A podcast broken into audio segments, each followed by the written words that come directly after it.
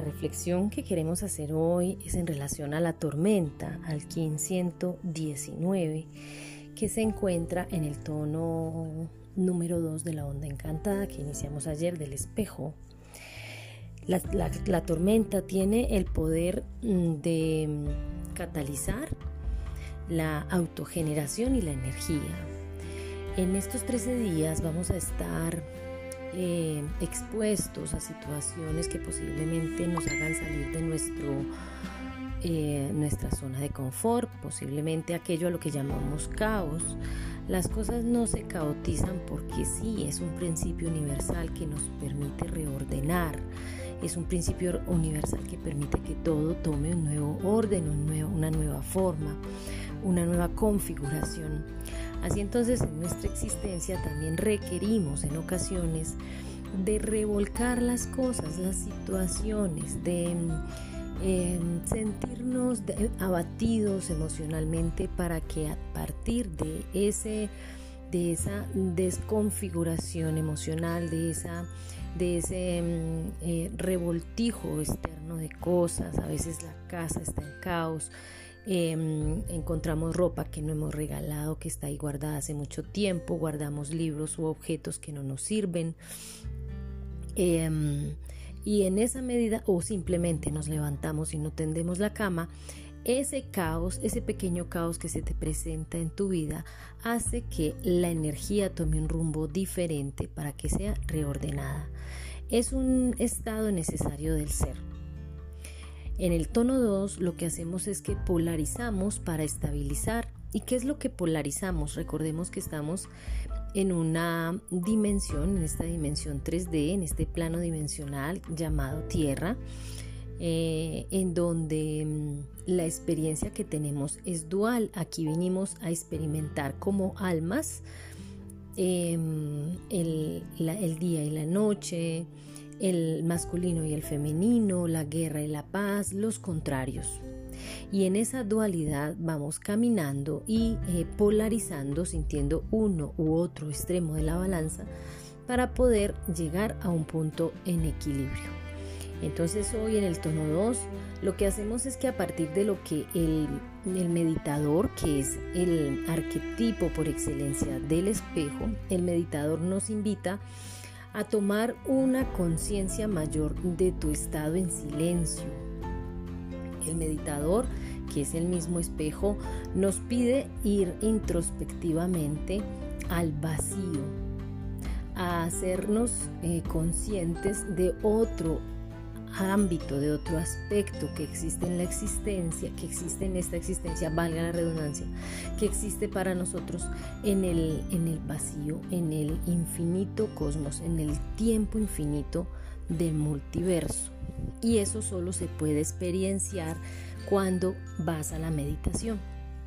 En el ejercicio meditativo te concentras en la respiración y es a través del flujo de la respiración que activas todos tus canales y tus nadis, esos meridianos que eh, a través del cuerpo se moviliza la energía. Entonces cuando estás en ese estado de mm, serenidad, de silencio y de contemplación interna, vas a otro estado diferente que, es el, que no es el estado ruidoso del cotidiano de tu vida experienciada como humano. En ese estado de la meditación, tú no meditas para aprender a meditar, tú meditas para aprender a vivir. Y aprender a vivir es tener mayores herramientas en el ámbito de la inteligencia espiritual para que puedas asumir lo que llamas problemas diarios o cotidianos. Tienes mayores herramientas para que desde la, el equilibrio, desde la armonía, desde la serenidad, desde eh, un enfoque diferente de la vida, puedas ir sobrellevando cada aspecto que la vida te trae diario como, mm, como retos por superar. Yo lo tomo, ya no lo llamo como problemas, ya no, ya, ya, no lo, ya no lo veo como problemas en la vida, sino como oportunidades que la vida te da para trascender a una conciencia mayor, para que vayas evolucionando como ser humano.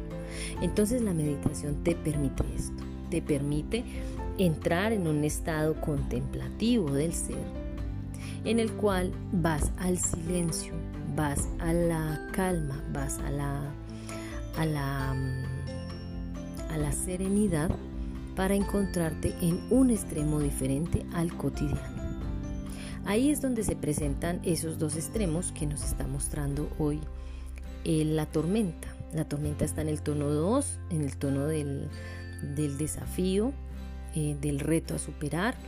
El tono 2 es el que nos ayuda, nos, nos ayuda a polarizar, a irnos a un extremo de la balanza para poder equilibrar o para poder estabilizar esos dos polos. Y en esa medida entonces vamos interpretando y em, viendo en la existencia otra manera, otro enfoque, otra opinión, otro punto de vista. El meditador entonces, em, eh, perdón, la, la, tormenta en el tono 2 que tiene el poder de la, de la catalización, em, lo que hace es que eh, sabemos sobre, la, sobre los catalizadores en química, que es un elemento que potencia al otro elemento cuando están en una reacción química. Entonces, em, en esa catalización, lo que hacemos es entrar internamente en el ser. Para que desde ese silencio desde ese vacío vayamos equiparando ese ruidoso movimiento cotidiano que vivimos en esta existencia a la que le llamamos em, em, la experiencia humana. El cotidiano, vivir en el trabajo, estar pendiente de la familia, eh, de los amigos, de las redes sociales, incluso estás más tiempo en tu celular que incluso más consciente de lo que estás haciendo en cada acción, en cada momento del día. ese cotidiano nos envuelve y se convierte en un barullo. Ese barullo en muchas ocasiones no nos deja, no nos permite entrar en nuestro centro para poder comprender que esta existencia es algo mayor y que hay algo más allá del simple hecho de tener que comer todos los días, eh, tener un techo, tener una familia, tener un trabajo y esos objetivos diarios que nos proponemos. Somos más que eso. Pero solo cuando te permites entrar en el vacío de la meditación, en el ejercicio contemplativo de tu ser, y de tu espiritualidad, puedes darte cuenta que vivimos en un barullo constante. El mundo está hecho para que nos distraigamos todo el tiempo. Todo está hecho para eso. La televisión, el cine, los centros comerciales, el barullo en la calle, las ciudades que están tan alejadas de, de lo natural. Pocas veces encontramos árboles dentro de las ciudades de las grandes ciudades. Y eso ha hecho que nos volvamos seres citadinos y en la ciudad el movimiento es hacia el individuo y menos hacia lo comunitario. Porque se nos ha olvidado la relación con la tierra, con lo natural, con el tiempo natural. La meditación te lleva entonces a ralentizar ese cuerpo para que tú entres en un estado del tiempo natural. De ahí de donde venimos todos, porque nosotros somos un cuerpo biológicamente em, administrado desde arriba por la fuente central, pero vivimos en este planeta y vivimos en esta Pachamama amorosa que nos acoge. Y en esa medida debemos aprender a alinearnos con ella esa alineación de ese cuerpo interno, de esos siete centros energéticos más dos externos que tenemos, se da en el ejercicio meditativo. Y cuando lo logras aplicarlo vas a un estado diferente del ser, que es un tiempo llamado el tiempo infinito, el tiempo cósmico. No es Cronos, es Kairos. Y en ese tiempo infinito tú conectas de nuevo con ese tiempo de la naturaleza, con ese tiempo de Gaia. Y estás alineado con el centro de Gaia. Entonces lo que nos permite hoy la tormenta o en estos 13 días más bien, que nos permite la misión del, del, espejo, es entrar en ese proceso introspectivo, en ese proceso de meditación, en ese proceso de silencio. Y la tormenta en el tono 2 nos recuerda que las cosas posiblemente tomen un rumbo diferente, caotizándose, aquello a lo que llamamos el reblujo, aquello a lo que le llamamos el caos, el desorden, posiblemente siempre vaya en contra de aquello que tú estás pensando como orden, pero lo que debemos entender es que el universo se mueve así, porque bajo cuerda hay otro orden, hay otra reestructuración del, todo. Y en esa reestructuración se amplía la mirada, nos abre el enfoque hacia otros puntos de vista de la misma realidad que cada uno está viviendo. Los invito entonces hoy a tomar esa energía de la tormenta, a integrarla en ustedes, a ver un poco más allá de ese estado mm, del ser en el cual llamamos como caos, para que entendamos que bajo cuerda hay otras cosas que se movilizan y otros órdenes que se comienzan a presentar allí.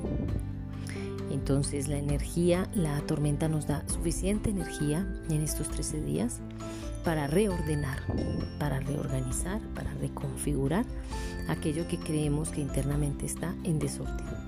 Fluyamos, permitámonos ser flexibles de pensamiento y de cuerpo.